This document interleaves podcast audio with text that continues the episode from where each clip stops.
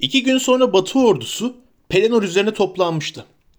Orkların ve Doğuluların ordusu Anorien'den geri döndürülmüş ama Rohirrim'in saldırısıyla dağıtılınca çok az dövüşerek Kayır Andros'a doğru kaçmaya başlamıştı. Bu tehdidin yok edilmesiyle ve güneyden gelen yeni gücün şehre varmasıyla şehir elden geldiğince tahkim edildi. İzciler Devrik Kral kavşağına kadar yolların hiçbirinde düşman kalmadığını bildirmişti. Artık son hamle için her şey hazırdı. Legolas'la Gimli yine Dunedain ve Elrond'un oğullarının öncü koluyla giden Aragorn ve Gandalf'la birlikte süreceklerdi atlarını. Fakat Merry bu durumdan utanç duysa da onlarla gidemedi. Sen öyle bir yolculuğa çıkmak için uygun durumda değilsin, dedi Aragorn. Fakat hiç utanma. Bu savaşta olmasan bile daha şimdiden büyük bir sefer kazandın zaten. Peregrin gelerek şair halkını temsil edecek. Ama tehlikeye atılabildiği için ona imrenme. Şimdiye dek kadere el verdiğince uğraşmış olsa bile senin yaptıklarına erişebilmesine daha çok var. Ama işin aslı. Artık herkes eşit derecede tehlike içinde. Mordor kapısı önünde hazin bir sona ulaşmak bizim bahtımıza düşse bile bu gerçekleşirse son direnecek siz olursunuz. Ya burada ya da kara akıntının sizi yakaladığı yerde. Hoşça kal. Ve böylece Merry kederli kederli durarak ordunun bir araya gelişini izledi. Yanında Bergil vardı. O da çok kederlenmişti. Çünkü babası şehirlilerden bir bölüye kumanda edecekti giderken. Davası görülmeden yeniden muhafızlara katılamazdı. Aynı bölükle Pippin de gidecekti. Gondor'un bir askeri olarak. Merry onu pek uzakta olmayan bir yerde, Minas Tirith'in uzun boylu adamları arasında, minik ama dik bir şekilde görebiliyordu. Sonunda borazanlar öttü ve ordu harekete geçti. Tabur tabur, bölük bölük, çark ederek doğuya doğru gittiler. Onlar geçide doğru uzanan büyük yolda gözden kaybolduktan çok sonra bile Mary aynı yerde duruyordu. Sabah güneşinin mızrak ve miğfer üzerindeki son pırıltısı göz kırparak kaybolmuştu. Ama o yine de bükük bir boyun ve kabarmış bir yürekle kendini dostsuz ve yalnız hissederek orada kala kalmıştı. Sevdiği herkes uzaktaki, doğu göğünde asıl duran karanlığa gitmişti.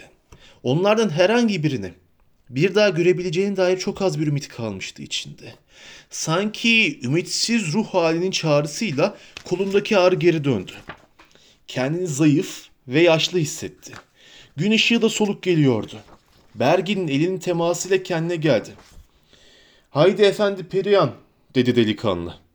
Hala acılar içindesiniz gördüğüm kadarıyla. Şifacıların oraya kadar gitmenize yardım edeyim. Ama korkmayın, geri gelecekler. Minas Tirithliler hiçbir zaman yenilmez.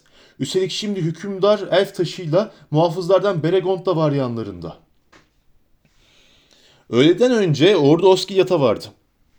Kısa bir süre sonra bu iş için ayrılabilen bütün işçiler ve ustalar çalışmaya başlamıştı. Düşmanın yapmış ve giderken bir kısmını tahrip etmiş olduğu salları, kayıktan köprüleri güçlendiriyorlardı. Kimisi erza ve ganimeti topladı. Nehrin doğu kıyısına geçen diğerleri savunma için alelacele bir şeyler inşa ediyordu.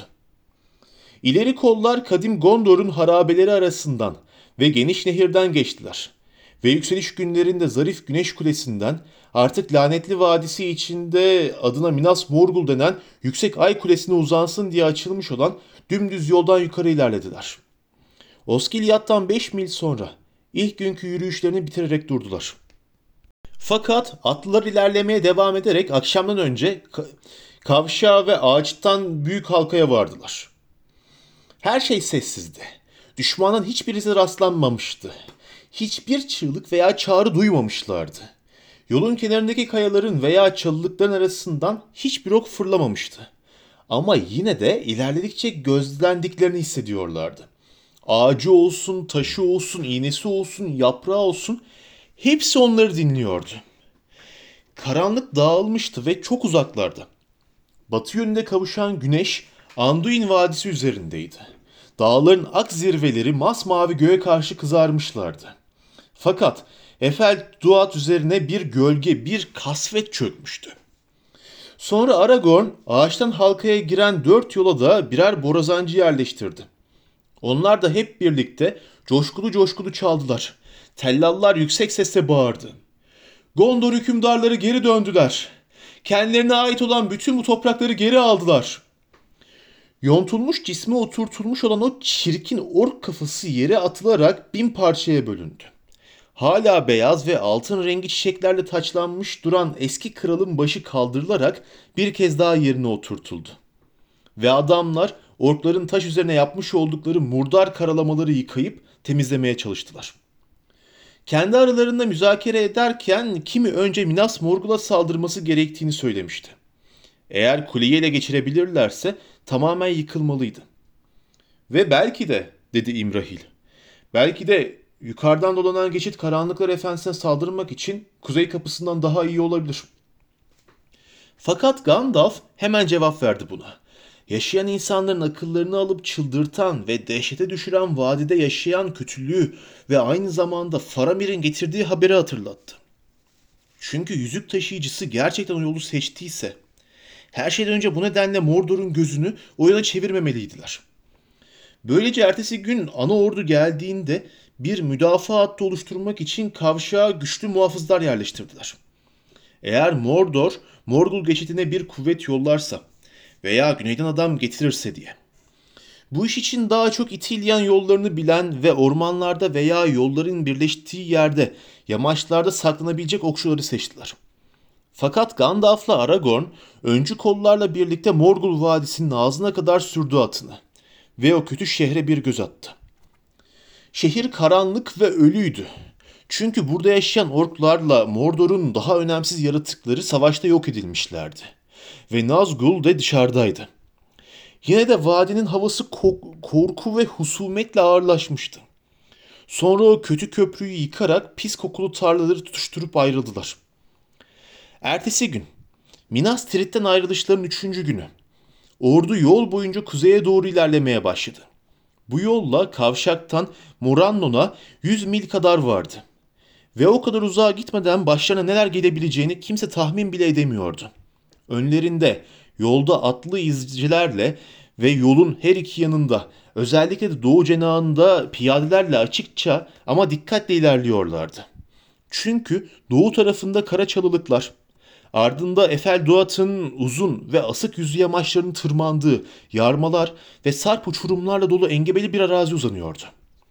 Dünyanın iklimi hala iyiydi ve rüzgar batıdan esmeye devam ediyordu. Ama hiçbir şey gölge dağları üzerinde asıl duran kasveti ve mahzun pusu sürükleyemezdi. Bunların gerisine zaman zaman koca dumanlar yükseliyor ve yukarıdaki rüzgarlarda salınıp duruyordu. Arada sırada Gandalf borazanları öttürtüyordu ve tellallar şöyle bağırıyordu. Gondor hükümdarları geldi. Fakat İmrahil şöyle dedi. Gondor hükümdarları demeyin. Kral Elassar deyin. Dağ tahtına oturmamış olsa bile bu doğru. Eğer tellallar bu ismi kullanırsa düşmanı daha çok düşündürür.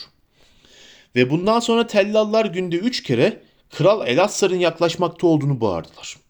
Fakat kimse bu meydan okumaya cevap vermedi. Bununla birlikte görünüşte bir huzur içinde yürüdükleri halde bütün ordunun gönlü en yüksek rütbelisinden en düşüğüne kadar sıkıntılıydı ve kuzeye doğru ilerledikleri her milde kötülüğün hissi üzerlerinde artıyordu. Kavşaktan yaptıkları yürüyüşün ikinci gününün sonuna doğruydu ki ilk savaş belirtileri görülmeye başladı. Çünkü orklardan ve doğululardan oluşan kuvvetli bir güç öncü bölüklerini pusuya düşürmeye çalışmıştı. Burası da tam Faramir'in Haratlı adamların yolunu kestiği yerdi. Yol burada doğudaki tepelerin dışarı fırlamış bir ucundan derin bir yarmanın içinden geçiyordu. Fakat Batılıların komutanları Mablung tarafından yönetilen Henet Anunlu hünerli adamlar olan izcileri tarafından iyice uyarılmışlardı. Böylece pusunun kendisi kuranlara tuzak olmuştu. Çünkü atlılar iyice açılarak batıdan gitmişler ve düşmana hem de arkadan yaklaşmışlardı. Düşman bozguna uğratılmış ve doğuya dağlara doğru sürülmüştü. Fakat zafer komutanları pek az yüreklendirmişti.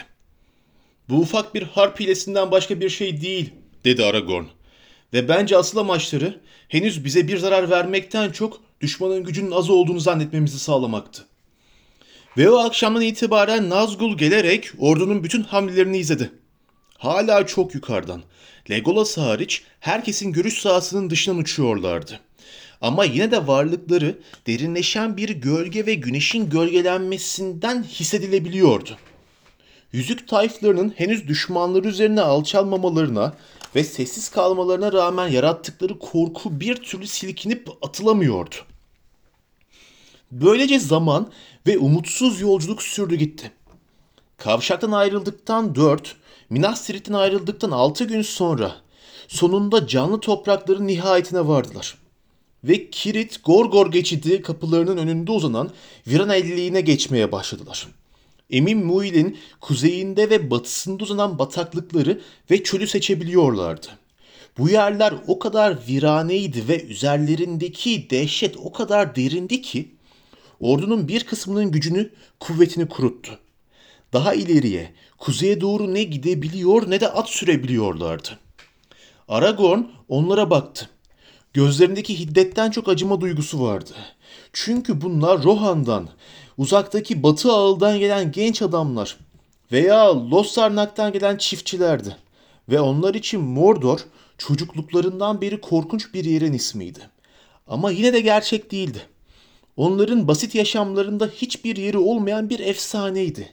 Şimdi ise gerçek çıkmış korkunç bir rüyanın içinde yürüyen adamlar gibi. Ne bu savaşı anlayabiliyorlardı ne de kaderlerin onları neden böyle bir döneme getirdiğini. Gidin dedi Aragorn. Ama elinizde kalan gururu koruyun ve koşmayın. Ayrıca utanmamak için yapmayı deneyebileceğiniz bir görev daha var. Kayır Andros'a varıncaya kadar güneybatı yolunu tutun. Ve bu yol tahmin ettiğim gibi hala düşman tarafından tutuluyorsa o zaman yolu yeniden ele geçirin. Eğer yapabilirseniz. Yolu Gondor ve Rohan adına sonuna kadar savunun. Bunun üzerine onun merhameti karşısında oturan bazıları korkularını yenerek yollarına devam ettiler. Kendi hudutları içinde yapabilecekleri başka erkekçe işler olduğunu duyan diğerleri ümitlendiler ve ayrıldılar. Ve böylece zaten kavşakta oldukça fazladan bırakmış oldukları için sonunda kara kapıya Mordor'un kuvvetine meydan okumak için 6000 kişiden daha az bir orduyla varmışlardı Batı'nın komutanları. Meydan okumalarına karşı her saat bir cevap beklentisi içinde yavaş yavaş ilerlemeye devam ettiler. Ana ordudan izciler veya küçük bölükler yollamak savurganlık olacağı için birbirlerine yaklaştılar. Morgul Vadisi'ne ayrıldıklarının 5. günü akşam çökünce son kamplarını kurdular. Ve bulabildikleri kuru dallar ve çalı çırpıyla ateş yaktılar. Gece saatlerini uyanık geçirdiler. Etraflarında yürüyen ve sürünen yarı görünen şeylerin farkındaydılar. Ve kurtların ulumalarını duyabiliyorlardı. Rüzgar durmuştu. Hava kıpırtısız gibiydi. Çok az görebiliyorlardı. Hava bulutsuz ve büyümekte olan ay dört gecelik olduğu halde topraktan yükselen dumanlar ve tütsüler vardı. Ve ak hilal Mordor'un puslarıyla örtülmüştü. Hava soğudu. Sabah olurken rüzgar yeniden kıpırdanmaya başladı. Ama kuzeyden geliyordu. Ve kısa bir süre sonra artmakta olan bir esintiye dönüştü. Gece yürüyenlerin hepsi gitmişti. Topraklar boş gibi duruyordu. Kuzeyde pis kokulu çukurların ortasında ilk büyük cüruf, taş kırığı ve tahrip olmuş toprak yığınları ve tepecikleri yani Mordor'un solucan halkının kusmukları bulunuyordu. Fakat güneyde ve artık daha yakında Kirit Gorgor'un kale duvarı, en ortasında da kara kapı ve her iki yanında yüksek ve karanlık iki diş kulesi yükseliyordu. Çünkü son yürüyüşlerinde komutanlar doğuya döndükçe eski yoldan ayrılmış, pusuya yatmış tepelerin tehlikesinden sakınmışlar. Böylece Morandon'a tıpkı Frodo'nun yapmış olduğu gibi kuzeybatıdan yaklaşmışlardı. Kara kapının suratsız kemeri altındaki iki koca demir kanadı sıkı sıkıya kapalıydı. Kale burcundaki mazgallı siperlerde hiçbir şey görülmüyordu. Her şey sessiz ama tetikteydi. Ahmaklıklarının son durağına gelmişlerdi. Sabahın erken saatlerinin kül rengi ışığı altında yanlarında çok güçlü savaş makineleri getirmiş olsalar ve düşmanın sadece kapıyı ve surları koruyabileceği kadar adamı olsaydı bile ordularının bir umutla saldıramayacağı kulelerin ve surların önünde meyus bir halde ürpererek durdular. Yine de Morano'nun etrafındaki bütün tepelerin ve kayaların gizli düşmanlarla dolu olduğunu ve arkalarındaki gölgeli geçitte bekleşen çok sayıdaki belalı şey tarafından oyulmuş ve tüneller açılmış olduğunu biliyorlardı. Orada dururlarken bütün Nazgul'ün bir araya toplanıp diş kulelerinin üzerinde akbabalar gibi döndüklerini gördüler ve izlenmekte olduklarını anladılar. Ama yine de düşmandan hiçbir işaret gelmiyordu. Kendi rollerini sonuna kadar oynamaktan başka bir seçenekleri kalmamıştı. Bu yüzden Aragorn orduyu olabilecek en iyi şekilde dizdi. Orkların seneler süren uğraşları sonunda yığdıkları kırık taşlardan ve topraktan iyi iki büyük tepe arasına yaklaşıp durdular. Önlerinde Mordor'a doğru büyük bir bataklık, fena kokulu çamurlar ve pis kokulu su birikintileriyle bir kale hendeği gibi uzanıyordu. Her şey düzene girdikten sonra komutanlar atlılardan büyük bir muhafızalıyı, sancaklar, teşrifatçılar ve borazancılarla birlikte kara kapıya doğru ilerlediler. Baş teşrifatçı olarak Gandalf vardı. Yanında da Elrond'un oğullarıyla Aragorn, Rohanlı Eomer ve Imrahil, Legolas, Gimli ve Peregrin'in de gitmeleri emredilmişti. Böylece Mordor'un düşmanlarının hepsinin birer tanığı olacaktı. Morano'nun ses menzili içine girdiler. Sancağı açtılar ve borazanlarını öttürdüler. Teşrifatçılar öne çıkarak Mordor'un mazgallı surların üzerine seslerini yükselttiler. Çıkın hadi diye bağırdılar. Hadi kara ülkenin efendisi ortaya çıksın. Cezasını çekecek. Çünkü Gondor üzerine haksız bir savaş açmış ve topraklarına dövüşmüştür. O yüzden Gondor kralı yaptığı kötülükleri telafi etmesini ve sonsuza kadar buradan ayrılmasını talep ediyor. Çık ortaya. Uzun bir sessizlik oldu. Surdan ve kapıdan cevap olarak ne bir haykırış ne bir ses duyuldu. Fakat Sauron planlarını yapmıştı bile. Öldürmek için vurmadan önce bu sıçanlarla oynamaya niyetliydi. Böylece tam komutanlar gitmek için geri dönmüşlerdi ki sessizlik aniden bozuldu. Dağlardaki gök gürültüleri gibi uzun uzun davullar, davul gümbürtüleri geldi. Sonra boruların kulakları tırmalayan sesleri bütün taşları sarsarak adamların kulaklarını sağır etti.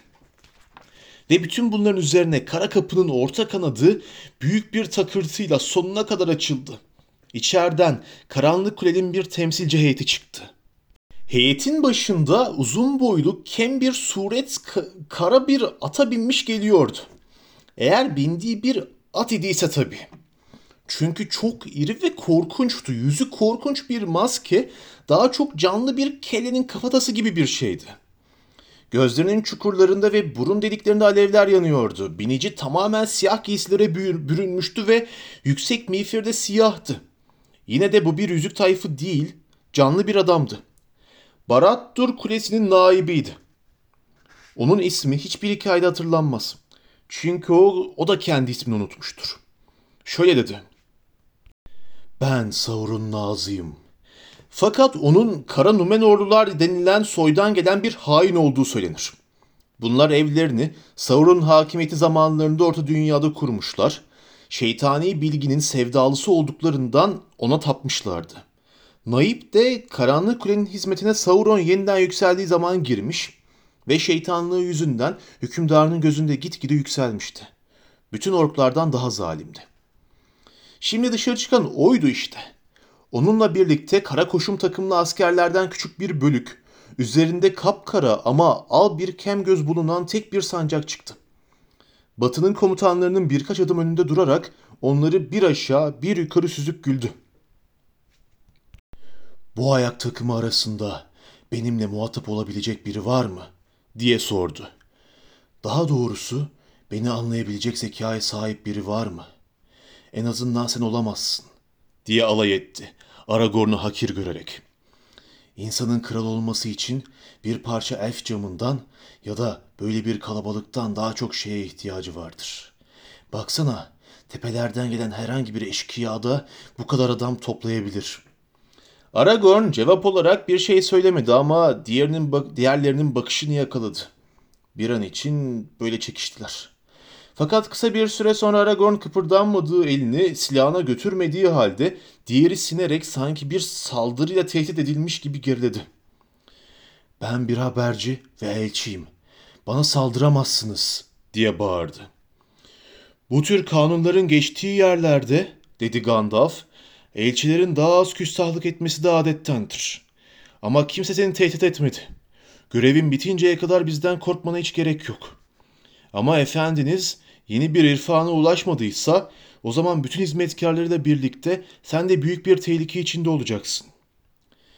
Demek öyle, dedi elçi. O halde sözcü sensin, öyle mi yaşlı aksakal? Zaman zaman senden ve hep güvenli bir mesafeden karıştığın hatlardan ve planlarından, gezintilerinden haber alıyorduk değil mi? Ama bu kez burnunu çok uzattın efendi Gandalf. Ağlarını Ulu Sauron'un ayaklarına kuran bir aptalın başına neler geleceğini göreceksin. Sana göstermem emredilen nişanlarım var. Özellikle sana. Eğer gelmeye cesaret edebilirsen. Nöbetçilerinden birini işaret etti. Ve nöbetçi siyah bir kumaşa sarılmış bir bohça getirdi. Elçi bunları bir kenara koydu ve orada komutanların şaşkın ve dehşet içindeki bakışları önünde ilk önce Sem'in taşıdığı kısa kılıcı, sonra elf broşlu gri pelerini ve son olarak da Frodo'nun giymiş olduğu lime lime olmuş giysilerine sarılmış mitril zırhından yeleği çıkarttı. Gözleri karardı. Onlara bir anlık sessizlik içinde dünyada kıpırdamadan durduğu gibi geldi. Ama kalpleri ölmüş ve son ümitleri de sönmüştü. Prens İmrahil'in arkasında duran Pippin elem dolu bir çığlıkla öne doğru atıldı. Sükut dedi Gandalf sertçe onu geriye ittirerek. Fakat elçi kahkahalar attı. Demek ki yanınızda bu minik şeytancıklardan bir tane daha var diye bağırdı. Bunlar ne işinize yarıyor aklım almıyor. Fakat onları Mordor'a casus olarak göndermek her zamanki ahmaklığınızı da aşıyor. Yine de ona teşekkür borçluyum. Çünkü en azından bu veletin bu alametleri daha önce görmüş olduğu kesin. Ve artık bunları tanıdığınızı inkar etmek bir işinize yaramaz. Benim bunu inkar etmek gibi bir niyetim yok, dedi Gandalf. Gerçekten de bunları ve bunların tarihçelerini gayet iyi bilirim. Tahkirini bir yana bırakırsak Sauron'un menfur ağzı. Bize söyleyebileceğin pek bir şeyin yok. Ama onları buraya neden getirdin ki?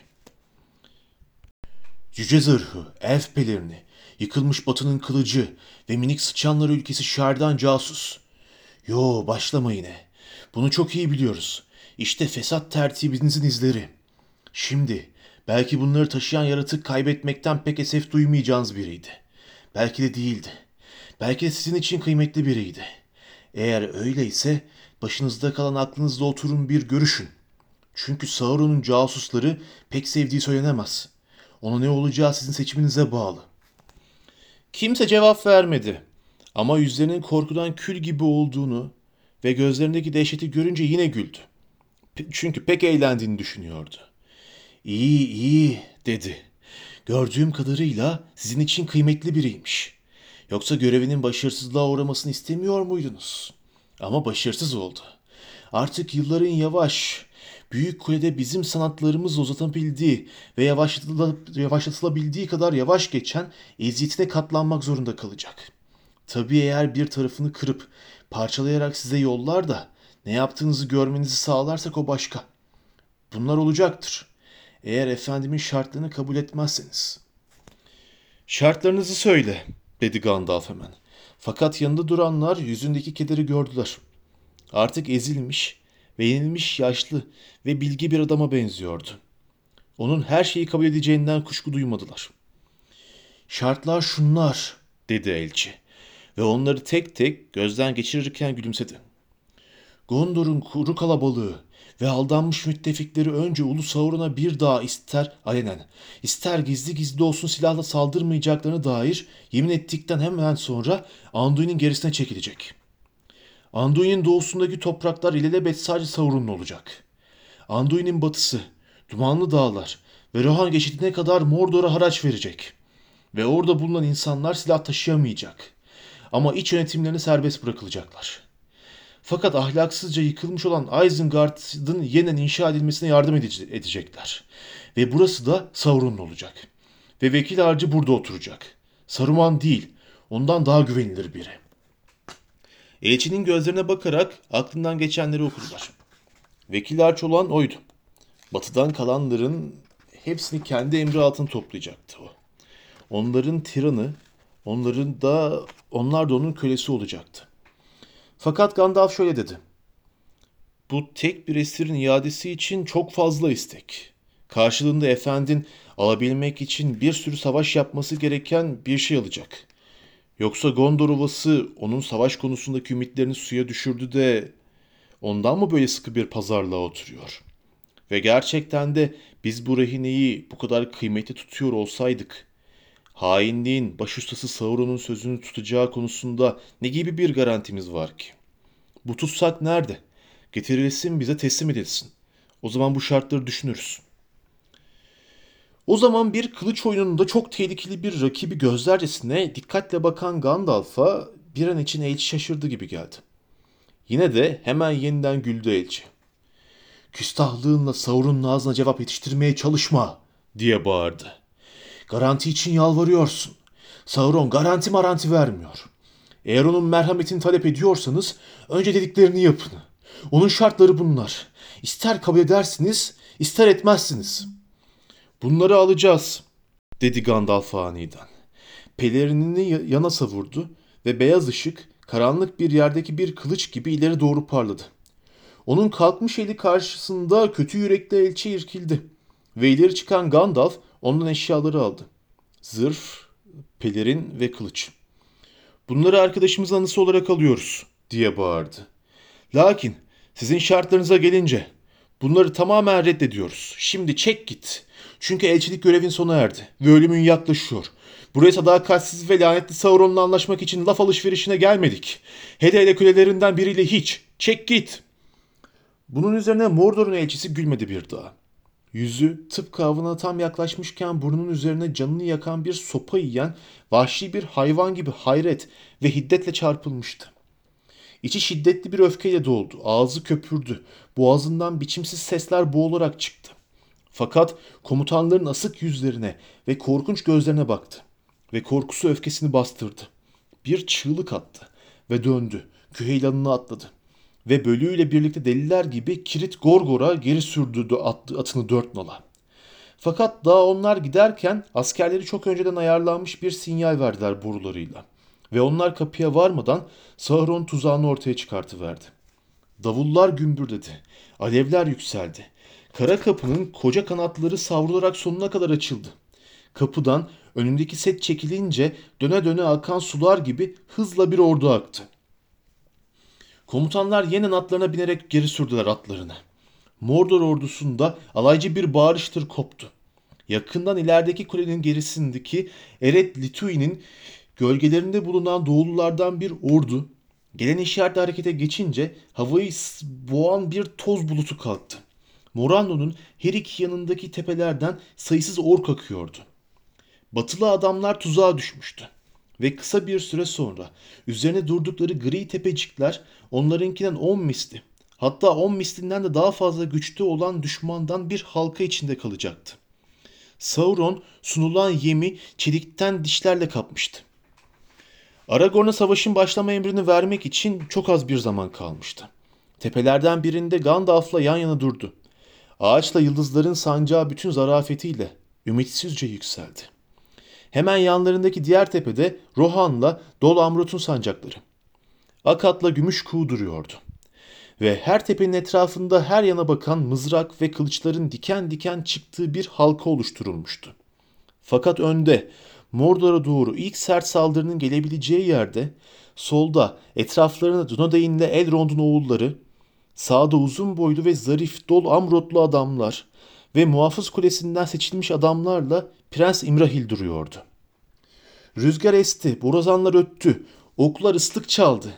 Fakat güneye doğru tırmanan güneş Mordor'un kötü kokulu buğuları tarafından örtülmüş, tehditkar bir pus içinde, içinden pırıldıyordu.